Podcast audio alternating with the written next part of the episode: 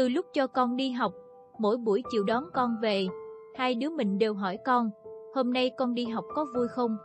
Con đi học được chẳng mấy chốc đã gần tròn một năm rồi, và mỗi ngày đi học của con kết thúc bằng một nụ cười khi con được nghe câu hỏi này.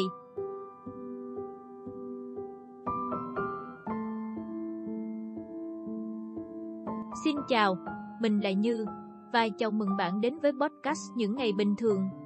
Podcast sẽ phát hành tập mới dưới dạng bài viết và dưới dạng audio vào thứ sáu hàng tuần tại trang web những ngày bình thường.com và chủ đề của tập hôm nay là Hôm nay con đi học có vui không?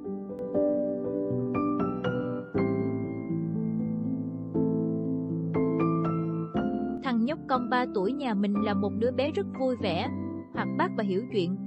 Buổi sáng ngủ dậy, mắt chưa mở là con đã mỉm cười rồi. Và con cười đùa chạy nhảy suốt cả ngày cho đến tối khuya, đến tận lúc ba mẹ năn nỉ con ngủ thành công, con vẫn vui vẻ. Năng lượng của con có thể nói là bằng 4, 5 đứa bé cộng lại. Tầm 3, 4 tháng tuổi, con đã biết với tay chỉ mẹ đi hướng này, hướng kia khi mẹ bồng con đi dạo quanh nhà. Và sau này là hướng mẹ theo hướng con muốn đi quanh xóm, quanh quán cà phê, hoặc địa điểm lạ nào đó con mới phát hiện ra và rất mong mỏi khám phá hết. Con sẽ chỉ trỏ, hỏi mẹ cái này cái kia bằng ngôn ngữ em bé của con, và cười đồng ý khi mẹ trả lời. Và chắc chắn con sẽ không chịu ngồi yên khi tới chỗ lạ. Con học mọi lúc mọi nơi, bằng sự tò mò và hồn nhiên của một đứa bé vừa mới tiếp xúc với mọi điều. Và mọi vật mọi việc đều quá đổi lạ lẫm trên cuộc đời của con, kể cả những điều bình thường nhất của mình. Cũng là một thế giới thật mới mẻ với con, như chiếc lá non trên cây, hay ông mặt trăng ở trên trời, hay là những làn gió ùa qua khi con dùng hết sức đẩy cửa mở ra để nói chuyện với bạn chim sẻ vô tình đi lạc vào góc hiên lúc con chập chững biết đi. Vì con ham học hỏi, nên trong một năm rưỡi đầu đời của con, mình chỉ làm việc một cách cầm chừng đủ để lo bỉm sữa cho con thôi và tập trung vào dạy con một cách thực sự. Thời gian khi đó của mình đổi thành thời gian được học của con, học cách tự ăn, học vận động chạy nhảy, ngắm nhìn thế giới, học nói tiếng Việt và tiếng Anh qua ngôn ngữ và lời hát, học cách yêu thương ba mẹ, ông bà, bạn bè và mọi người xung quanh. Mình cho con đọc y hôn. Đọc sách tiếng Việt và bật audio để con tắm ngôn ngữ tiếng Anh từ hồi 2 tháng tuổi. Mình vốn là một đứa không ai kể miệng ra nói chuyện được, nhưng thời gian đó mình đã rất nỗ lực kiếm chuyện ra để nói với con. Chỉ cho con cái này cái kia, con gà, con cá, cây hoa hồng, cây câu, tại sao con này bơi còn con kia chạy để con học được nhiều về thế giới xung quanh. Đến chồng mình đoạn đó nhiều khi còn bật cười, khi thấy mẹ huyên thuyên, con thằng con thì ớ ớ trả lời mẹ vì chưa biết nói từ nào. Não bộ con người phát triển đến 80% các liên kết tế bào quan trọng trong 3 năm đầu đời. Tức là nếu bạn bỏ qua việc cho con học trong 3 năm này, thì việc học của con trong 97 năm tiếp theo chỉ gấp ích cho 20% còn lại của bộ não của con thôi. Việc dạy con giống như trồng một cây tre, rễ tre dài ra đâm sâu xuống lòng đất. Năm 1, năm 2, năm 3, năm 4, chẳng ai thấy cây tre ở đâu. Cho tới năm thứ năm, cây tre sẽ lớn vụt lên chỉ trong vòng vài tuần và cao mười mấy mét, giống như lúc con bật nói những từ ngữ phức tạp. Không biết ở đâu ra từ hồi 11 tháng tuổi. Bên cạnh việc ham học hỏi, thằng nhóc con nhà mình thực sự là có tố chất của một vận động viên. Con chạy nhanh bằng với tốc độ của người lớn. Thời gian trường lớp còn chưa mở cửa trở lại, và cả thành phố giãn cách, các khu vui chơi trẻ em đóng cửa. Mỗi buổi tối, hai đứa mình thường chở con ra sân vận động đĩa bay ở gần nhà. Để con chạy hai ba vòng quanh đó, ba mẹ là người lớn mà đi theo con còn mỏi chân. Vậy mà thằng nhóc con một tuổi thì chạy nhảy đủ mệt mới chịu ngủ sớm. Cho nên, khi trường học mở cửa trở lại, và con cũng đã gần 2 tuổi, tụi mình bắt đầu tìm trường cho con, với tiêu chí đầu tiên là trường đủ rộng để con chạy nhảy thỏa thích. Sau khi đi quanh thành phố tìm trường, hai đứa quyết định chọn một trường khá xa, cách nhà mình khoảng 20 phút đi xe, nhưng các lớp học và sân trường rất rộng và tràn ngập ánh nắng tự nhiên quanh trường. Có rất nhiều sự lựa chọn gần nhà hơn. Vì thực ra có những lớp mầm non chỉ cách nhà mình khoảng 2, 3 phút đi bộ, nhưng mình không chắc những nơi này sẽ phù hợp với con. Trong thời khóa biểu hàng ngày, mỗi ngày con sẽ có thời gian ngồi tĩnh lặng với cô và các bạn, đồng thời ra sân chơi ngoài trời tham gia các môn vận động mỗi ngày hai lần. con sẽ học cách để ngồi yên tập trung nhiều hơn vào giờ học giáo cụ và thiền tập, cũng như vận động đủ mệt để không bị dư năng lượng cuối ngày. Mỗi buổi chiều đi đón con cũng là thời gian nghỉ ngơi một chút sau giờ làm việc của mình. Mình có thể ngồi xích đu ngắm mặt trời lặn, trong lúc thằng nhóc con đang chơi ở bãi cát trong sân trường. Trường sát cạnh một vườn rau với rất nhiều rau lan, rau muống và hoa cúc vạn thọ. Thi thoảng, mình sẽ với tay qua hàng rào để hái hoa xuyến chi và hoa cải đưa cho con, để con chơi trò trồng cây trên cát. Chắc phụ huynh trường này cũng tương tự hai đứa mình, nên mình sẽ thường thấy cảnh ba mẹ cùng dắt tay một đứa bé con đến lớp, còn đứa bé thì cười toe toét. Còn buổi chiều, sân trường sẽ tràn ngập các bé và các phụ huynh ngồi chơi trong sân trường trước khi về nhà. Trường không có ứng dụng để xem camera lớp học trên điện thoại phụ huynh, nhưng trường có một sảnh tiếp phụ huynh khá rộng và đẹp, với tủ lớn bao gồm các cuốn sách về chủ đề thiền, dạy con, tự doanh, lối sống. Phụ huynh ở trường này có thể ngồi hàng giờ ở sảnh này. Để xem camera lớp học của con trên màn hình TV to bự nếu có nhu cầu. Mỗi sáng đưa con đi học, đi ngang qua sảnh, mình đều thấy những gương mặt quen thuộc đang ngồi xem camera. Xem con ăn uống học hành như thế nào. Mình có cảm giác phụ huynh trường này thực sự gửi con đi học để con được dạy, chứ không phải vì quá bận rộn và không có thời gian trông con. Các cô giáo ở trường rất yêu thương con.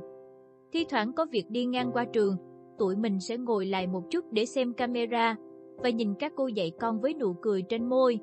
Các cô sẽ ôm con vào lòng, lâu lâu lại xoa đầu con hoặc thơm má con rồi ngồi học cùng con tiếp. Thực sự, các cô phải có một năng lượng vàng và một tinh thần thép. Vì có thể cười đùa với các con từ sáng tới chiều, nhìn các con chạy lăn xăng và quậy đủ kiểu mà không hề nổi cáu. Trương cũng hợp với thằng nhóc con ở một điểm nữa, đó là hình thức phạt khi các con không ngoan. Các cô sẽ không đánh mắng con, mà sáng tạo ra một góc tĩnh lặng, một vài cái ghế ở góc lớp, nơi bé nào quá hiếu động sẽ được tách ra để ngồi yên suy nghĩ lại một chút. Góc này chắc chỉ tĩnh lặng được khi có một bé, còn khi có hai, ba bé ngồi cùng lúc, cốc tĩnh lặng sẽ biến thành cốc tám chuyện rôm rã của các bé con. Và lâu lâu lúc mình đi đón con, thằng nhóc con mình sẽ chạy ra cười toe toét từ góc tĩnh lặng này ra cửa lớp khi nhìn thấy mình và hớn hở trả lời rõ to là con bị phạt. Kèm theo nụ cười toe toét khi mẹ hỏi, sao ngồi ghế đó con? Điểm trừ duy nhất của trường là các bé thường được đón quá sớm. Có vẻ như phụ huynh sẽ đón con vào lúc giáo trình trong ngày kết thúc và trước khi con bắt đầu giờ chơi tự do không học nữa. Nếu chiều nào quá nhiều việc và mình đến đón con tầm 5 giờ kém thì lớp chỉ còn 3, 4 bé thôi. Thành ra, thường buổi chiều tụi mình sẽ ngắt công việc vào 4 giờ để đến đón con lúc lớp còn đông và con đỡ ngóng ba mẹ hơn. Nhờ vậy mà chiều nào mình cũng đến trường con đủ sớm để ngắm hoàng hôn. Tất nhiên, việc đón con sớm cũng đồng nghĩa với việc hàng ngày mình cần dậy sớm hơn để có đủ thời gian xử lý mọi việc trong ngày. Nhưng cũng không sao, việc ngắt công việc thành nhiều phần trong ngày giúp cho mọi thứ luôn ở trạng thái cân bằng, không quá căng thẳng. Chắc thằng nhóc con cũng hài lòng, nên mỗi buổi chiều khi mình hỏi, hôm nay con đi học có vui không, thì con sẽ trả lời rõ to, dạ vui. Hết giờ học, con sẽ ở trường chơi đến khi bụng đói meo mới về nhà. Tụi mình không cần phải tìm khoảng không gian rộng nào đó, như công viên hoặc sân vận động để con vận động xả năng lượng hàng ngày nữa. Lâu lâu, cuối tuần, con đòi lên trường chơi vì chơi đồ chơi trong tuần chưa đủ. Con không chỉ học kiến thức mới và kỹ năng vận động, mà còn được học kỹ năng lặt rau, dọn đồ chơi, quét nhà, lau bàn ghế giúp ba mẹ. Con biết trái khổ qua đắng lắm không ăn được đâu mẹ, dù mẹ chưa cho ăn bao giờ. Con còn giúp cô giáo bưng khay cơm ra bàn và đi cất sau khi ăn xong, hoặc bưng giường đi cất sau giờ ngủ. Cái quan trọng nhất là ở đoạn này. Con đã biết tự đi tè và dần bỏ biển rồi, căn nhà cũng thơm tho hơn hẳn. Chắc con được di truyền tinh thần hiếu thắng từ đâu đó, nên con hay là đứa đầu tiên phát biểu trả lời khi cô hỏi bài. Mỗi ngày con học giỏi, con sẽ được cô thưởng cho nhiều sticker dán lên áo, đặc biệt vào những ngày học tiếng Anh với giáo viên nước ngoài. Các cô cũng khen con rất nhiều vì con hiểu chuyện nhiều hơn chúng bạn. Vậy chứ, khi được hỏi hôm nay con đi học có vui không, thỉnh thoảng con cũng trả lời, dạ không. Đó là khi con đạt được sticker học giỏi, nhưng lại bị bạn lấy mất mà không lấy lại được, vì bạn cao to quá. Hoặc là những ngày con thấy giờ học quá buồn chán, nên nằm lăn ra sàn chơi thay vì ngồi nghe cô giảng bài.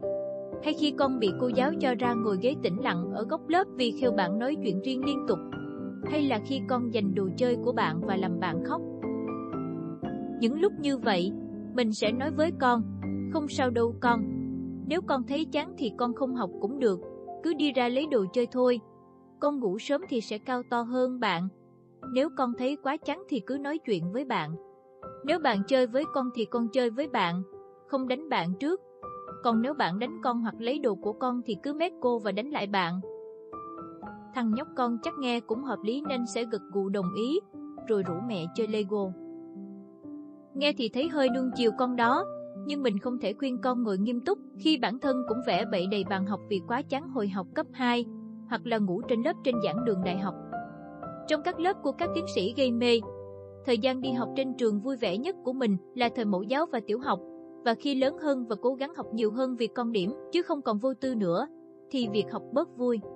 Lên cấp 3 thì hoàn toàn không vui hẳn, dù năm đó mình vẫn nằm trong mấy đứa tớp đầu lớp Mấy năm đó mình học một cách đối phó và nhồi nhét để điểm đủ cao, cho ba mẹ yên tâm và không phản đối việc mình học tin học.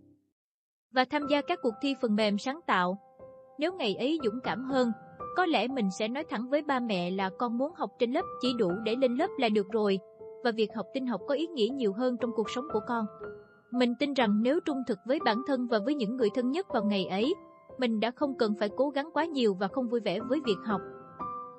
Thi thoảng, mình có nhớ lại những thứ mình học năm cấp 3 và thấy kiến thức ngày ấy vẫn rất hữu ích.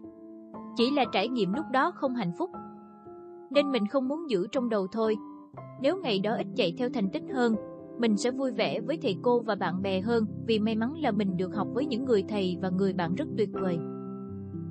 Năm cấp 3 còn ở trường chuyên ấy, đỉnh điểm mình cảm nhận sự vô nghĩa trong việc cố gắng chạy đua vì con điểm là vào học kỳ 1 năm lớp 12. Khi đó, mình bỏ hẳn việc học trên trường vài tháng, đến tận lúc thi học kỳ mới đi học lại, để tập trung hoàn toàn cho việc chuẩn bị dự thi và rồi đạt một giải quốc gia, đem giải về trường. Học kỳ đó mình không có chữ nào trong đầu, nhưng có nhiều thầy cô áp dụng chế độ học sinh quốc gia cho mình và cho mình điểm ngang với đứa điểm cao nhất lớp. Lúc đó mình nhìn lại hai năm học trước và chẳng thấy có ý nghĩa gì. Lúc mình học sống học chết thì đứng thứ hai trong lớp, vị trí số 1 mặc định sẽ dành cho bạn nằm trong đội tuyển quốc gia, còn khi không học gì thì vẫn giữ lớp. Vậy thì thực ra, hai năm đầu tiên mình chỉ cần không học gì hết và tập trung vào thứ mình thích học thôi, như vậy sẽ hiệu quả và hạnh phúc hơn. Tốt nghiệp xong, và khi việc học không còn chứng nhận bởi bằng cấp vị thứ nữa, mình trở lại việc tự học. Với một niềm vui, đầu tiên là việc tập trung học một bằng tiếng Pháp vì ngôn ngữ Pháp thực sự quá hay và giàu tình yêu.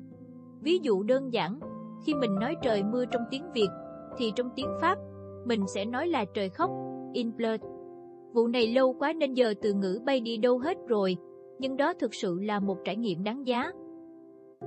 Kế tiếp, mình học thật nhiều những thứ mà mình muốn học và đã bỏ qua trong quá trình đi học ngày trước, như là vẽ vời, thiết kế đồ họa, đàn, marketing, viết lách, tâm lý học, tôn giáo.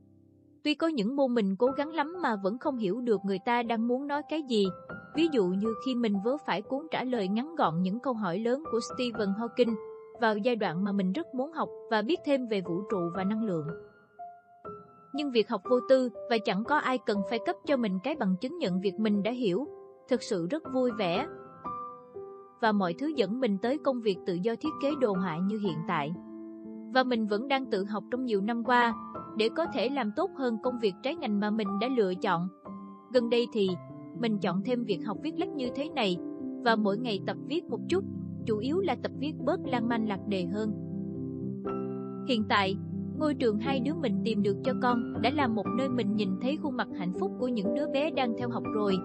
Nhưng môi trường giáo dục thực sự phù hợp cho con thì mình vẫn chưa tìm thấy vì với tính cách của con, con sẽ được phát huy một cách tốt nhất ở nơi mà mọi đứa bé được tự do tung tăng chạy nhảy với thiên nhiên xung quanh vào mọi lúc. Thích môn nào học môn nấy, không thích học môn nhiều chữ thì chọn môn nhiều hình ảnh để học, cùng các thể loại năng khiếu tự chọn. Ngôi trường cấp một mình từng học, trường tiểu học bán công năng khiếu Đà Nẵng, nơi mình rất yêu quý với mô hình học cả văn hóa lẫn năng khiếu. Bây giờ đã biến mất rồi, khá là đáng tiếc, nếu không thì chắc đây là lựa chọn số 1 cho con khi con vào tiểu học. Không có người đúng hay người sai, Không có người tốt hay người xấu, chỉ có người hạnh phúc hay người đau khổ. Và việc học cũng như vậy. Những quy chuẩn đánh giá việc học và kỷ luật theo hướng đúng sai tốt xấu sẽ gọt một đứa bé dần dần để nó đủ ngoan khi ngồi vào chung với tập thể. Nhưng khi nó đứng một mình, nó sẽ không biết phải làm gì và không hạnh phúc. Vào thời điểm này, mình vẫn đủ mạnh mẽ để khuyến khích con làm những điều không giống tập thể và giúp nó học tập một cách vui vẻ hơn. Nhưng không biết trong tương lai, mình có đủ bản lĩnh để chống chọi với các tiêu chuẩn đánh giá giáo dục không khiến cho những đứa bé hạnh phúc như hiện tại không? Mình có thể nhìn thấy viễn cảnh giáo viên sẽ than phiền với mình rất nhiều. Về chuyện con mình mất tập trung trong lớp, mình đồng thời cũng sẽ thấy trong lúc đó, con say sưa tự học, tập trung thiết kế xe đồ chơi, đàn piano, đọc sách, học tiếng Anh và công nghệ, những thứ thực sự cần cho con sau này khi mọi thứ đang biến chuyển quá nhanh. Đôi khi, những tiêu chuẩn đánh giá giáo dục nó rất có ý nghĩa cho tập thể, nhưng sẽ không có ý nghĩa với cá nhân con mình. Mình hy vọng là mình sẽ tìm được một môi trường giáo dục ngày càng tốt hơn cho con, để con đi học với niềm vui. Mình hy vọng là bản thân sẽ không bao giờ soi điểm con, vì trải nghiệm là con nhà người ta của mình thực sự chán phèo và làm trái với lòng mình. Mình muốn học trên trường ít ít và học mấy thứ không quy đổi ra điểm nhiều hơn. Hai đứa mình dạo này đang học theo con rất nhiều, học cách tiếp cận kiến thức mới theo cách học của một đứa trẻ, vô tư, không phán xét, không vì mục đích cụ thể và chỉ học vì niềm vui. Học làm phim hoạt hình, học dùng AI, học đàn, học về thế giới, học cách đánh lại những bản nhạc piano xưa cũ mà mình từng đánh được trước khi có con. Bỏ lâu ngày lại quên mất. Học cách nhìn thế giới qua một con mắt mới mẻ và vô tư hơn. Để mỉm cười thật vui mới những điều mới học được mỗi ngày. Và để mỗi ngày đi học là một ngày vui,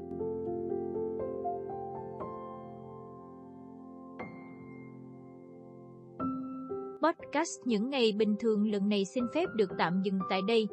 Thật cảm ơn các bạn đã đồng hành với mình và lắng nghe đến tận cuối bài. Nếu thích bài viết này, bạn hãy để lại cho mình một like hoặc chia sẻ bài viết trước khi rời đi nhé. Và để đọc bài viết dưới định dạng chữ, mời bạn truy cập website những ngày bình thường.com.